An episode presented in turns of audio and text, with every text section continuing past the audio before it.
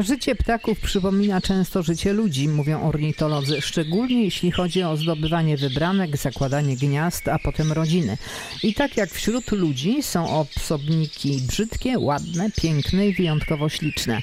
Są rekordziści, którzy bardzo wysoko latają i szybko, długodystansowcy, wierne i zdradzające, złośliwe i agresywne. Ponadto są tak skonstruowane, że inżynierowie od lotnictwa zazdroszczą im niektórych rozwiązań, a jak na razie nie umieją ich zastosować w samolotach. Naszym gościem jest profesor Cezary Mitrus z Uniwersytetu Przyrodniczego we Wrocławiu. Dobry wieczór. Dobry wieczór. Za stołem realizatorskim Ludwik Kuna, przed mikrofonem Alicja Mikłaszewicz. Zapraszamy na dźwiękową historię.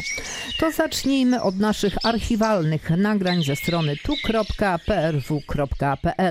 Ornitolog Jerzy Noskiewicz w 1974 roku mówił naszemu dziennikarzowi Jerzemu Księskiemu, że życie ptaków jest bardzo podobne do ludzkiego. Otóż te ptaki, które przylatują do Polski, są naszymi ptakami, to też właśnie tutaj spełniają swój zasadniczy obowiązek życiowy, jakim jest rozmnażanie gatunku.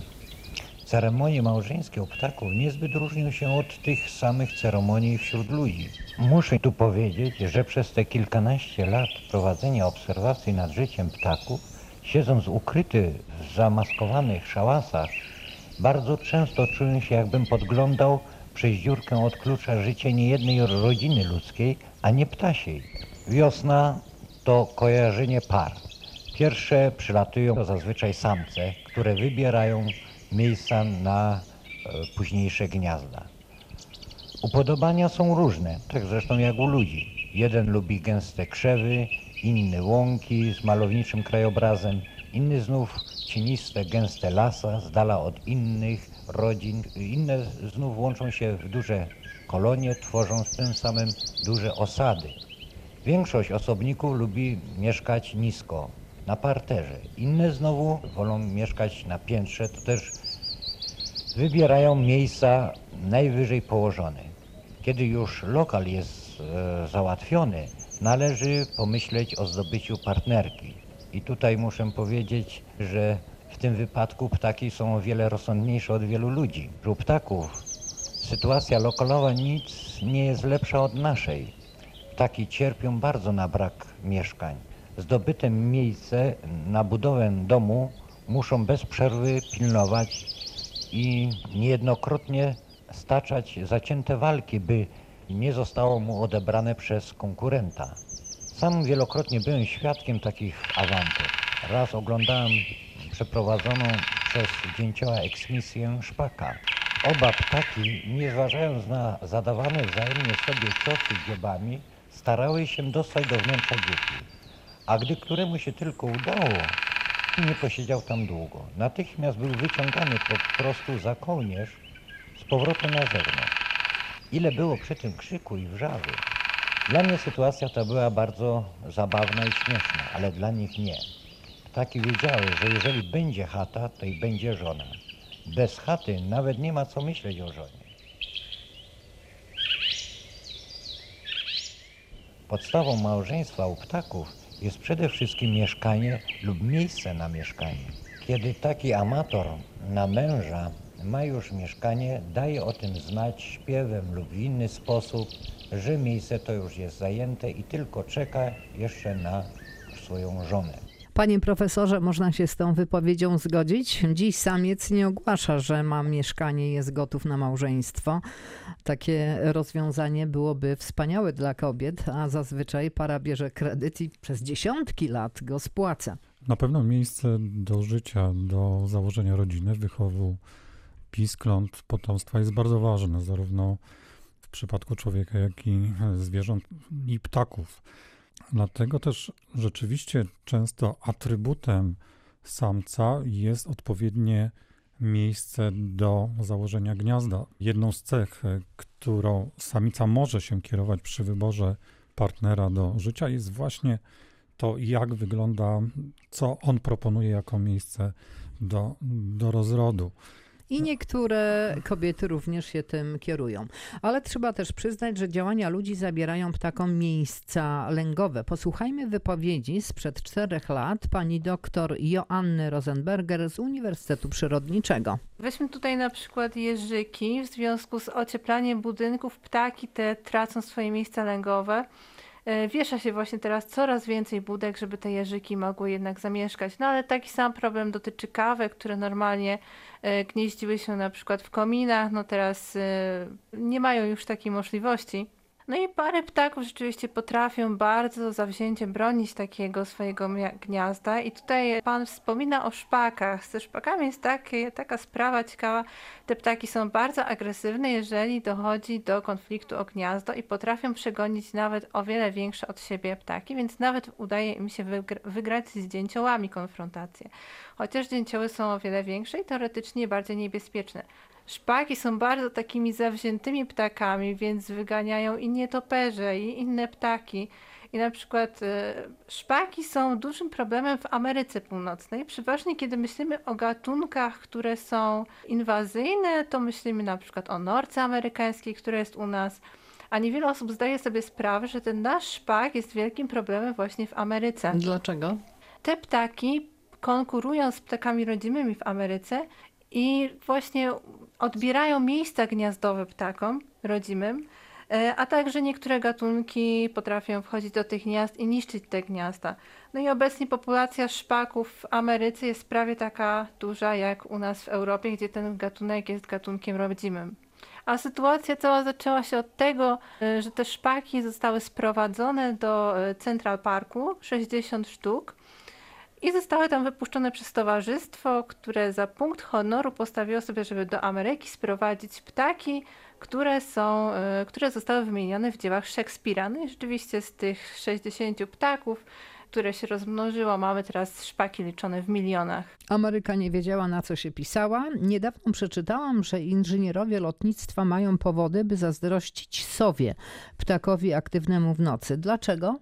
Ze względu na jej bezgłośny lot w internetowym serwisie National Geographic napisano: Żaden inny ptak nie lata równie bezszelestnie. W czym tkwi sekret tego ptaka?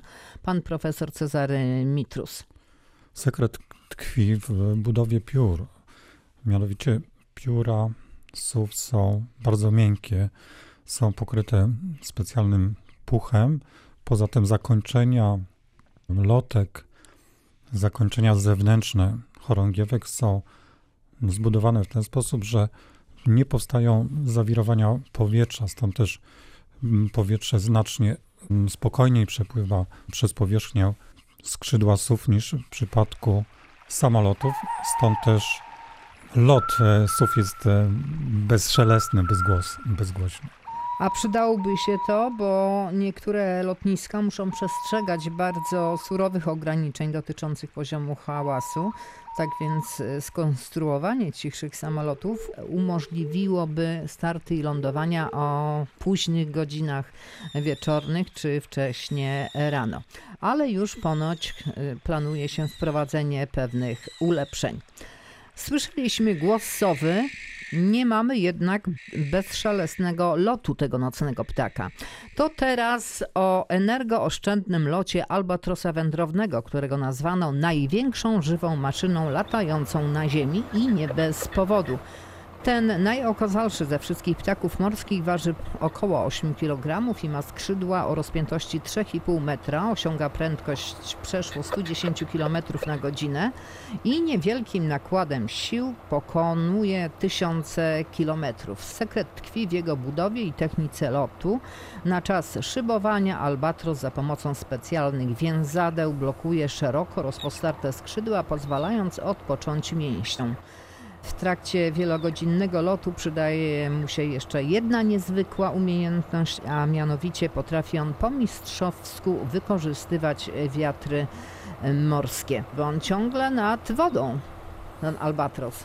Wykorzystuje dosłownie nawet najmniejsze podmuchy wiatru. Poza tym ostatnie badania wykazują, że również ubarwienie skrzydeł ma znaczenie. Mianowicie górna powierzchnia skrzydeł jest ciemna, natomiast od spodu jest jasna. Ciemne barwy zwykle mm, łatwiej, szybciej nagrzewają się, powstaje różnica temperatur między górną a dolną powierzchnią skrzydeł. To wpływa również na różnicę ciśnień, a przekłada się to również na właśnie cechy lotu. To jest kolejna cecha, która umożliwia wykorzystanie niemalże każdej możliwości do tego, aby przemieszczać się nad mm, falami oceanicznymi. A jak ten albatros robi, że za pomocą więzadeł blokuje szeroko rozpostarte skrzydła Jest to mechanizm, i pozwala w ten sposób odpocząć mięśniom? jest to mechanizm anatomiczny, w ten sposób nie używa w zasadzie w tym, w tym czasie mięśni, stąd też e, powierzchnia skrzydeł jest większa i następuje energooszczędność. Albatros w tym czasie zachowuje większą ilość energii. Głuptaki to gatunek dużych ptaków morskich, które potrafią zanurkować do wody z prędkością około 190 km na godzinę. Uderzają wtedy o powierzchnię wody z siłą ponad dwa razy większą od siły grawitacji, dzięki czemu głuptak jest w stanie przeżyć takie zderzenia, a nawet e, wielokrotnie powtórzyć ten wyczyn. Panie profesorze, jak to się dzieje z głuptakiem? Oczywiście nazwa może nie do końca oddaje to, jakie cechy ma ten ptak. Tak jak pani wspomniała, jest to doskonały lotnik, e, świetnie poluje, doskonale porusza się nad falami oceanicznymi. Jedną z cech rzeczywiście e, znana tego gatunku jest umiejętność nurkowania e, z, z dużej wysokości. Jest to mm, kolejne przystosowanie u ptaków związane właśnie z anatomią, odpowiednią e, budową, zestawieniem dziobów oraz e, czaszki. Podobne mechanizmy występują również na przykład u dzięcioła, który uderzając, e, bębniąc w drzewo m, jest narażony na wstrząs mózgu, a właśnie odpowiednie mechanizmy chronią go przed takimi urazami. A jak głęboko głuptak potrafi zanurkować? No, zwykle jest to mm, kilka metrów do takiej głębokości, gdzie może znaleźć swoją potencjalną ofiarę. Czasami zdarza się, że jest to również nieco, nieco głębiej. Ja wyczytałam, że nawet y, do 25 metrów. Tak jak mówię, maksymalnie rzeczywiście może być to znacznie więcej głębiej. Wyczytałam, że naukowcy zaprojektowali bioniczne głuptaki, które miały pomagać w akcjach ratunkowych, miały być w stanie latać, nurkować w wodzie, wzbijać się w powietrze. Jednak w, w trakcie testów jeden prototyp kilka razy uległ uszkodzeniu na skutek zbyt mocnego uderzenia o powierzchnię wody i badacze wysnuli wniosek, że ich konstrukcja w porównaniu z głuptakiem kiepsko sobie radzi z nurkowaniem. Czyli daleko jeszcze nam do poznania tego, jak zostały skonstruowane te ptaki. Tak, można też powiedzieć, że po raz kolejny natura okazała się, konstrukcje natury okazały się skuteczniejsze, lepsze od tego, co stworzył człowiek. To wróćmy w takim razie do tego pożycia ptasiego. Nagranie Jerzego Księskiego z 1974 roku, w którym ornitolog Jerzy Noskiewicz opowiada, jak ptaki podrywają swoje wybranki. Sprawa ta nie jest tak prosta, jakby się mogło wydawać. Trzeba czymś zaimponować. U różnych gatunków odbywa się to w różny sposób. Wiele samców w tym okresie ubiera się w tak zwane szaty godowe, przystrajając swoje ciała bardzo pięknymi piórami, zarówno w kształcie, jak i w barwach. Inne znowu e, swoje niedobory w upierzeniu uzupełniają pięknym śpiewem. Takim przedstawicielem, który w szaty jest bardzo ubogi, a podrywa tylko na swój piękny śpiew jest słowik. Tak, utarło się powiedzenie, że słowiki śpiewają dla zakochanym. Moim zdaniem to jest bezkarne wykorzystywanie słowiczych zalotów przez zakochanych y, wędrujących po parkach. Słowikowi co prawda na tym nie zależy. On musi śpiewać, by przelatujące samiczki ze zimowisk usłyszały go i jakaś słowiczyna urzeczona jego pięknym śpiewem przyleciała do niego. Ponieważ samiczki wędrują najczęściej w księżycowe, pogodne noce, to też przez cały prawie maj możemy słyszeć śpiew tego ptaka. Nie każdy gatunek ptaka jest obdarzony umiejętnością śpiewu, ani też nie może zaimponować piękną szatą godową. Co wtedy? Ptaki nie umiejące śpiewać, ani też nie mające szat godowych potrafią zaimponować w inny sposób. No pomyśl, co byś ty na ich miejscu zrobił? No tak, pozostałaby ci gitara lub mandolina, bo ptaki od bardzo dawna ten chwyt znają i właśnie używają go do wabienia samic. Co prawda nie posiadają tak doskonałego instrumentu, jakim jest gitara, ale im w zupełności wystarcza instrument dany przez samą przyrodę. Takim instrumentem, na przykład dla dzięciołów, są wszystkie gałęzie mm, uschnięte, e, specjalnie przez nie wybierane o różnej grubości i twardości. Bardzo szybkie uderzenia mm, dziobem powoduje wydawanie głosu przypominającego grę na werblach. To też wiosną w parkach i lasach możemy bardzo często słyszeć, jak dzięcioły grają. Inny gatunek, na przykład bekas, do wydawania głosu używa własnego ogonu. Ptak zlatuje dosyć wysoko w górę, by po nabraniu odpowiedniej szybkości spadać w dół, ustawiając przy tym pod odpowiednim kątem sterówki, które zaczynają drgać pod naporem prądu powietrza, wydając charakterystyczny głos podobny do beczenia kozy. Cztery lata temu Joannę Rosenberger z Uniwersytetu Przyrodniczego pytałam, które z ptaków zdradzają, a które są wierne. Najpierw muszę zacząć od tego, że około 90% ptaków jest monogamiczna, czyli dobierają się w pary, ale przynajmniej jest to w sensie socjalnym, ponieważ w przypadku małych ptaków śpiewających często zdarzają się, byśmy to nazwali, tak zwane małe skoki w bok. Ale są takie ptaki, które... A kto rzeczy- słynie z takich E, skoków Na w bok? przykład sikory. Sikorki, też z żółtymi brzuszkami? Tak. Co ciekawe, zauważono, właśnie mówiąc tutaj o tych małych skokach w bok, zauważono, że e, może to robić tak samo samiec i samica, no i partnerzy zdają sobie sprawę, że ta druga, ten drugi partner może właśnie ich zdradzać. I zauważono, że jeżeli taki na przykład samiec zobaczy, że jego e, samiczka ma schatki z sąsiadem, wtedy też mniej e, energii i mniej zaangażowania wkłada w opiekę nad taką samicą i potrafi ją nawet e, Zostawić. nawet atakować. Takimi ptakami, które są właśnie takie bardzo wierne, kiedy były przeprowadzone badania genetyczne, na przykład są kawki. Te niewielkie ptaki krukowate, które można zobaczyć w mieście, słyną właśnie z tej swojej oddanej wierności małżeńskiej. I tutaj jak kawki dobierają się w pary, e, samiec i samica niewiele się różnią. Samiec może być niewiele większy od samicy. Ale też nie ma żadnych takich elementów upierzenia, który mógłby samicy zaimponować, więc samiec zachowuje się trochę jak taki zakochany młody chłopak, atakuje kawki, które stoją od niego wyżej hierarchii, tutaj się troszeczkę puszy, tutaj próbuje po prostu zaimponować swojej partnerce, żeby ta wybrała go na ojca swoich piskląt później. Zna pan jeszcze jakieś ptaki, które zdradzają, oprócz sikorek? Przykładów w tej chwili można naprawdę mnożyć. Techniki genetyczne, badania genetyczne umożliwiają w tej chwili dokładnie poznanie, kto jest faktycznie rodzicem i rzeczywiście Ale testów DNA nie robią. Mo, może nie, nie dosłownie, ale to na tym właśnie polega. Porównuje się DNA rodziców z pisklętami A i w jednak. wielu przypadkach okazuje się, że wśród na przykład pięciu piskląt muchołówki żałobnej, dwa należą do innego samca niż ten, który się opiekuje. Rzeczywiście, tak jak mm, koleżanka wcześniej wspomniała, znaczna część ptaków wróblowych stosuje strategię gdzie mówi się o urozmaiceniu puli genowej potomstwa poprzez dopuszczanie do rozrodu kopulacji samca spoza danej pary. To teraz przejdźmy do sokoła wędrownego.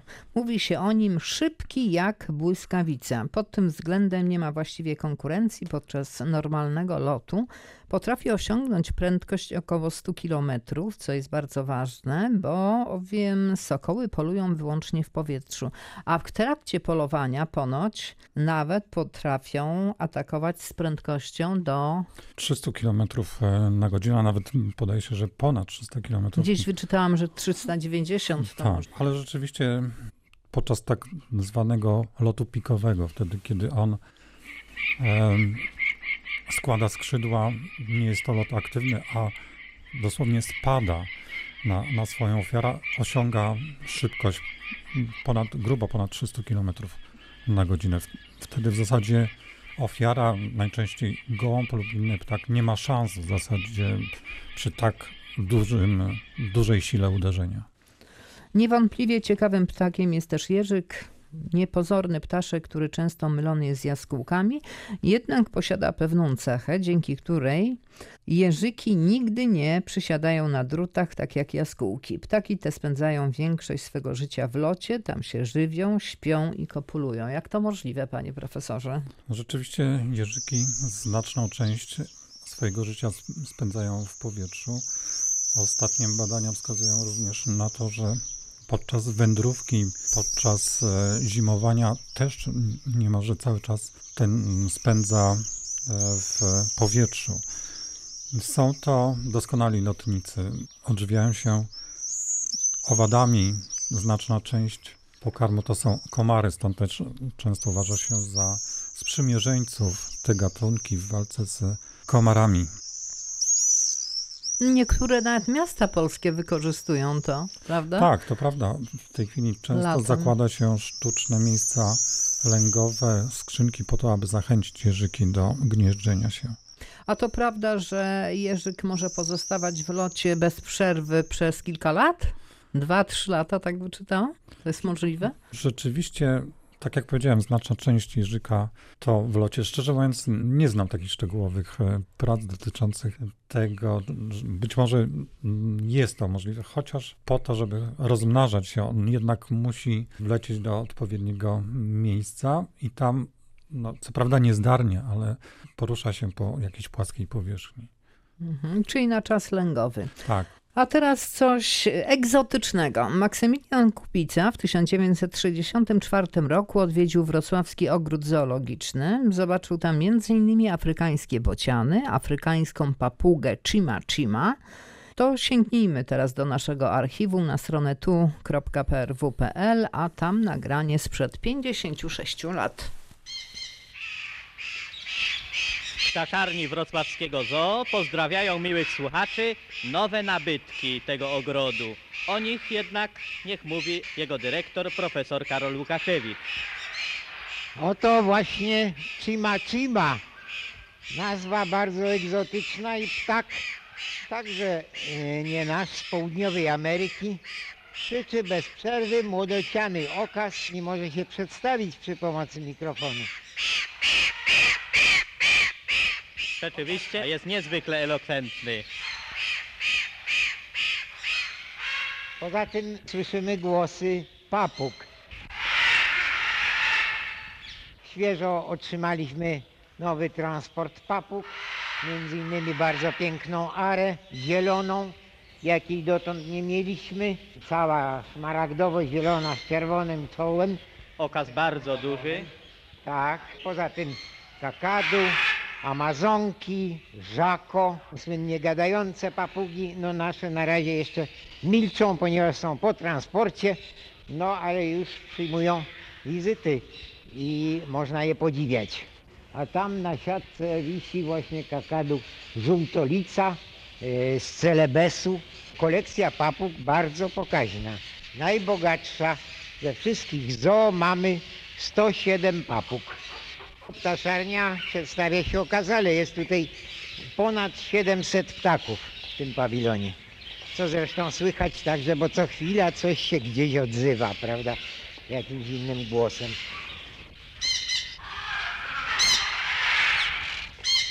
Ponieważ rozpoczęliśmy naszą e, wizytę od e, Chimy Chimy, a zatem niech i ona pożegna naszych słuchaczy. To pani Chim Chimie dziękujemy.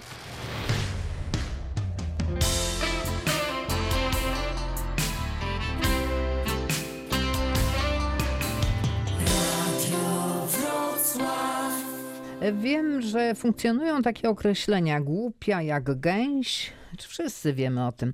Mądra jak sowa, kurzy lub ptasi móżdżek. Posłuchajmy, jak kilkadziesiąt i kilka lat temu tłumaczyli te określenia, że nie mają one żadnych podstaw. Władysław Rydzewski z Uniwersytetu Wrocławskiego i Joanna Rosenberger z Uniwersytetu Przyrodniczego. Sowa poważnego wyglądu, spokoju, wielkich oczu. Z punktu widzenia zoologicznego mózg sowy zupełnie nie usprawiedliwia przekonania, że to jest ptak wyjątkowo mądry. Mówi się na przykład y, kurzy muszczek, z czym nie do końca można się zgodzić, bo jeżeli ktoś miał kiedyś do czynienia więcej z kurami, okazuje się, że ptaki te potrafią być naprawdę interesujące. Prowadzono na przykład takie badania, e, w których obserwowano, jak kura uczy swoje pisklęta pobierania pożywienia.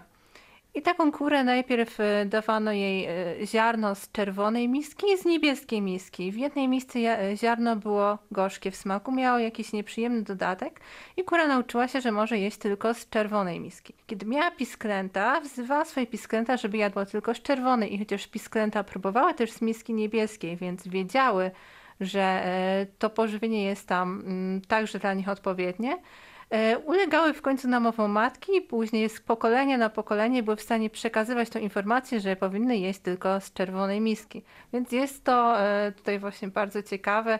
Ptaki te potrafią przekazywać e, sobie informacje nawet w, takim, w taki sposób. Więc wyciągamy wnioski. Głup, tak, jak e, wskazał pan profesor, e, wcale nie jest taki głupi. Albatros wędrowny lecąc oszczędza energię. Sokół wędrowny szybki jest jak błyskawica, sikorki zdradzają, kawki są wierne. Ale porozmawiajmy jeszcze o kontrastach. Struś i koliber. Co możemy powiedzieć o strusiu? Struś jest e, największym współcześnie żyjącym ptakiem. Jego wysokość to jest ponad 2 metry, również mm, pokaźnej wagi, natomiast kontrastem dla, dla strusia jest najmniejszy ptak e, żyjący, w- to jest koliber hawańczyk, który waży zaledwie 4 gramy. To, to są skrajności, jeśli chodzi o wielkości w przypadku ptasiego świata. One przypominają wielkością chrząszcza. Tak, no, to jest e, dosłownie wielkości owada. Ma jeszcze inne ciekawe cechy, takie jak możliwość zawisania e, nad kwiatem w pozycji nieruchomej, jako w zasadzie jedyne ptaki są zdolne również do poruszania się do tyłu. Zawisanie jest charakterystyczne również dla wielu innych gatunków, natomiast tylko kolibry potrafią latać do tyłu. Jako jedna jedyna na świecie. Tak, ta grupa ptaków ma taką zdolność. A pana ulubiony ptak? Mój ulubiony ptak to może ze względu na to, że wiele lat poświęciłem temu gatunkowi, to jest e, muchołówka mała. Niewielki ptak m, żyjący w lasach. Ja głównie zajmowałem się biologią tego gatunku w Puszczy Białowieskiej. Jest to też e, To tutaj w pobliżu Wrocławia też można mo- go spotkać? Tak, można spotkać w lasach, w lasach iglastych. Można, natomiast no, jedna z e, najliczniejszych populacji to jest właśnie populacja zamieszkująca Puszczę Białowieską. A co pana tak e, pociągnęło do tej muchołówki? Między innymi ciekawe zjawisko, które nazywa się opóźnionym dojrzewaniem upierzenia. Mianowicie wśród samców można zaobserwować takie, które są upierzeniem podobne do samic oraz takie, które posiadają charakterystyczną pomarańczową plamkę na, na piersi. Okazało się, że jest to związane z wiekiem. Młode, jednoroczne samce nie mają właśnie tej plamki, są podobne do samicy, ale co ciekawe, mimo tego, że upierzenie właśnie jest jakby opóźnione, to są one zdolne do rozrodu. Gonady, narządy rozrodcze są w pełni rozwinięte i co ciekawe, część samic również kojarzy się właśnie z takimi samcami podobnymi do, do nich właśnie. Są inteligentne? E, Ogólnie mówiąc o ptakach, No znaczy nie o muchołówkę. o muchołówkach. E, Na swój sposób tak. E, Generalnie można przyjąć, że te mniejsze ptaki mają mniejsze muszczki, w cudzysłowie muszczki, stąd też można przypuszczać, że są mniej inteligentne, ale one przede wszystkim wykorzystują wiedzę wrodzoną, wiedzę, która jest uwarunkowana genetycznie, może w mniejszym stopniu korzystają z tego, co, czego nauczą się w, w ciągu życia, ale jest wiele gatunków ptaków, które są właśnie zdolne do uczenia się i wykorzystywania tych e, nabytych umiejętności w, w dalszych etapach swojego życia. A jeżeli chodzi o strój ptaka, to który panu się najbardziej podoba? Moim e, faworytem, jeśli mówimy o ptakach, które mi się podobają, to z awifauny polskiej myślę, że żuraw. Od dawna podobał mi się już w zasadzie mm, od kiedy zacząłem interesować się ptakami jako nastolatek, czy nawet kilkuletni chłopiec, zawsze żurawie mi imponowały, zawsze mi się podobały. Ich e, może nie, nie tyle spektakularne ubarwienie, co upierzenia, w szczególności ten majestetyczny ogon i sama, sama postawa żurawia. A na przykład pawie, papugi, takie krzykliwe kolory? E, myślę, że... Nie dosyć, że krzyczą papugi, to jeszcze się krzykliwie ubierają. Rzeczywiście człowiek e, zwraca uwagę na, na barwy i, i to robi wrażenie jak najbardziej, tak jak mm, było to w, we wcześniejszym wypowiedziach Ary na przykład, czy inne papugi o mm, pięknych, różnobarwnym upierzeniu zwracają uwagę. W naszej awifaunie też mamy mm, kilka gatunków, które wyróżniają się ubarwieniem. Są to na przykład zimorodki, są to żołny, czy, y, czy dudki naprawdę przyciągają wzrok. Gile? Gile również, tak. No, piękne są. Samce z karminowymi brzuszkami też jak najbardziej przy, przyciągają nas nasz wzrok. A najbrzydszy ptak na świecie? Podobnie jak określenie, który jest najładniejszy, który tak samo najbrzydszy. Tak się zastanawiałem, hmm, który. Dla mnie oczywiście ptaki wszystkie są e, Przepiękne. piękne jako, e, jako miłośnik ptaków, ale po zastanowieniu pomyślałem sobie, że trzewi kodziób to jest ptak afrykański. Trochę może postawą przypomina bociana, ale ten charakterystyczny, potężny dziób w zestawieniu z małymi oczami trochę napawa mnie może lękiem i, i mógłbym subiektywnie stwierdzić, że chyba dla mnie przynajmniej jest to najbrzydszy ptak. Słyszałam, e, że niektórzy uważają ibisa za najbrzydszego, ale ponoć on jest tak brzydki, że aż piękny. Ma czarne pióra, postrzępione, a głowa łysa i samica ponoć to samo. Tak, rzeczywiście można uznać często takie nieopierzone czy nagie części ciała mm, no, wzbudzają pewien, można określić to jako wstręt, tak? czy, czy pewien jakiś dyskomfort. Stąd też na przykład nie lubimy często, czy nie podobają nam się sępy, które mają gołe głowy. Ale osobiście widziałem ibicy i no, nie jest to dla mnie ptak, który wzbudza we mnie jakieś wiem, negatywne odczucia. Ale dla wizualne. pana koleżanki Joanny Rosenberger już tak. Choć ona powiedziała, że on jest brzydki, tak brzydki, aż piękny. No właśnie. Czy są jakieś ptaki, o których tutaj nie mówiliśmy, a warto o nich powiedzieć? Lista gatunków e, występujących na, na świecie w tej chwili przekracza 10 mm, tysięcy, także tych ptaków na naszym globie trochę jest. To Także może inaczej zadam pytanie. Tak. Wokół nas są takie Mhm. ptaszki, na które nie zwracamy uwagi, a czymś się charakteryzują, mają coś ważnego, coś Mhm. wyjątkowego. Myślę, że gdybyśmy chcieli się przyjrzeć dowolnemu gatunkowi to i przeprowadzilibyśmy jakieś ciekawe badania, to zawsze w tej chwili bylibyśmy w stanie odkryć coś, coś nowego, coś, coś ciekawego. Nawet e, w tej chwili mm, na pospolity wróbel mm, wydawać by się mogło, że jest to nie- nieciekawy e, gatunek, czy gołąb miejski.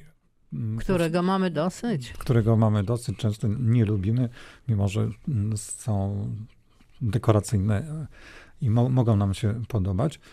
Prowadzi się szereg badań, które wnoszą zupełnie nową wiedzę na, na temat, czy właśnie systemów e, kojarzenia, czy też wykorzystywania nowych źródeł pokarmu. A zatem mm, przyglądając się, czy, czy obserwując ptaki wokół nas, często znajdziemy, mimo wydawać by się mogło nieciekawego gatunku, wiele ciekawych stwierdzeń, nowych obserwacji.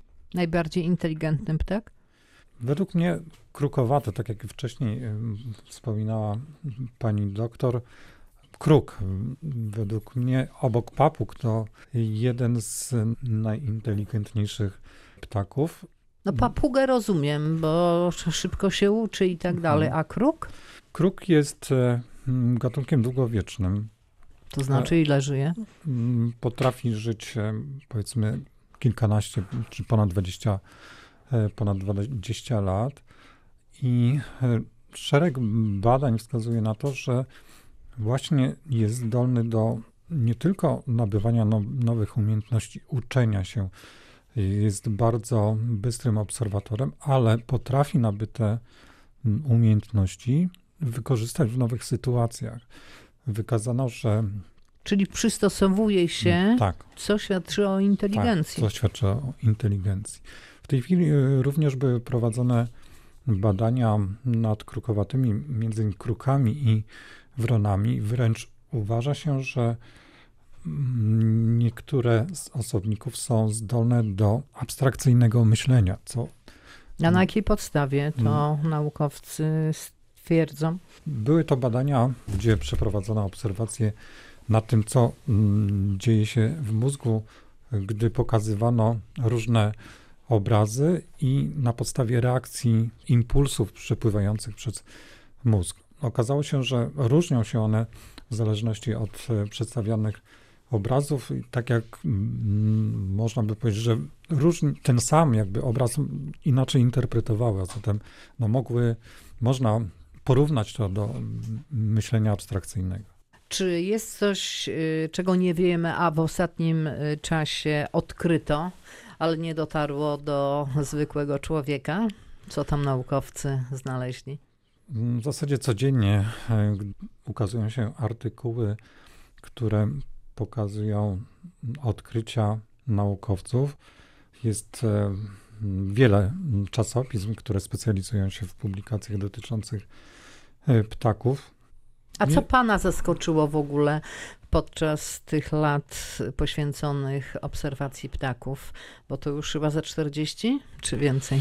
Jeśli weźmiemy pod uwagę moje chłopięce lata, początki, to tak, to, e, to w sumie można powiedzieć, że, że jest to około 40 lat obserwacji. Ptaki i, i przyroda, ponieważ wiele ostatnich lat poświęciłem obserwacjom w Puszczy Białowieskiej, to mm, to, co mnie, można to określić, zaskakuje, to jest e, jakby uporządkowanie. To jest to, że w porównaniu z tym światem ludzkim, gdzie dąży się do materializacji, do, do jakichś tam celów, świat przyrody, świat ptaków jest uporządkowany. Podstawowym, głównym celem jest przede wszystkim rozmnażanie się, przekazanie genów, wychowanie potomstwa i to jest główne, główne jakby przeznaczenie życia ptaku. Ale o mieszkania walczą. Tak, może też nie wszędzie, bo te walki przede wszystkim toczą się w takich miejscach, gdzie miejsc do rozrodu brakuje. Są to często przekształcone przez człowieka środowiska lasy gospodarcze, gdzie na przykład brakuje dziupli. Tam rzeczywiście tych miejsc lęgowych jest mniej, są one takim czynnikiem limitującym. Natomiast właśnie na przykładzie Puszczy Białowieskiej, naturalnych drzewostanów, okazuje się, że tam ten czynnik miejsca lęgowe nie jest czynnikiem ograniczającym. Tam taki wy mają wybór. Często wiele miejsc pozostaje niezajętych. Jest to cecha właśnie środowiska naturalnego.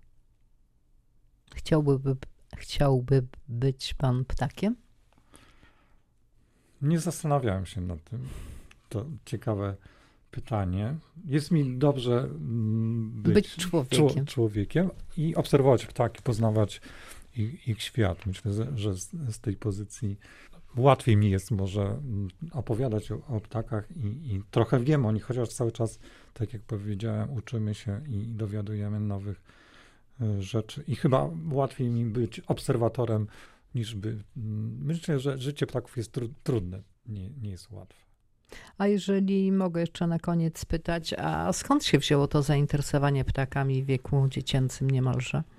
W dużej mierze mm, myślę, że miało na to wpływ e, to, że spędzałem wakacje na wsi, e, gdzie miałem duży kontakt e, z przyrodą. Myślę, że również rodzice, moja mama z wykształcenia jest biologiem, nauczycielką biologii. Poza tym tata zawsze, kiedy tylko mógł, zabierał mnie do lasu e, na grzyby i no, miałem od, od e, małego chłopca kontakt z przyrodą i, i, I tak już zostało. i tak już zostało. Tak. I I mam został nadzieję, pan że zostanie. I został pan e, profesorem ornitologiem. Pięknie panu dziękuję za te ciekawe, interesujące wyjaśnienia. Moim i państwa gościem był profesor Cezary Mitrus z Uniwersytetu Przyrodniczego we Wrocławiu. Audycję zrealizował Ludwik Kuna, a przed mikrofonem kłania się Alicja Mikłaszewicz. Bardzo dziękujemy za uwagę. Dobranoc, do usłyszenia. Przypomnę, że archiwalne nagrania które były w audycji pochodzą z naszej strony tu.prw.pl.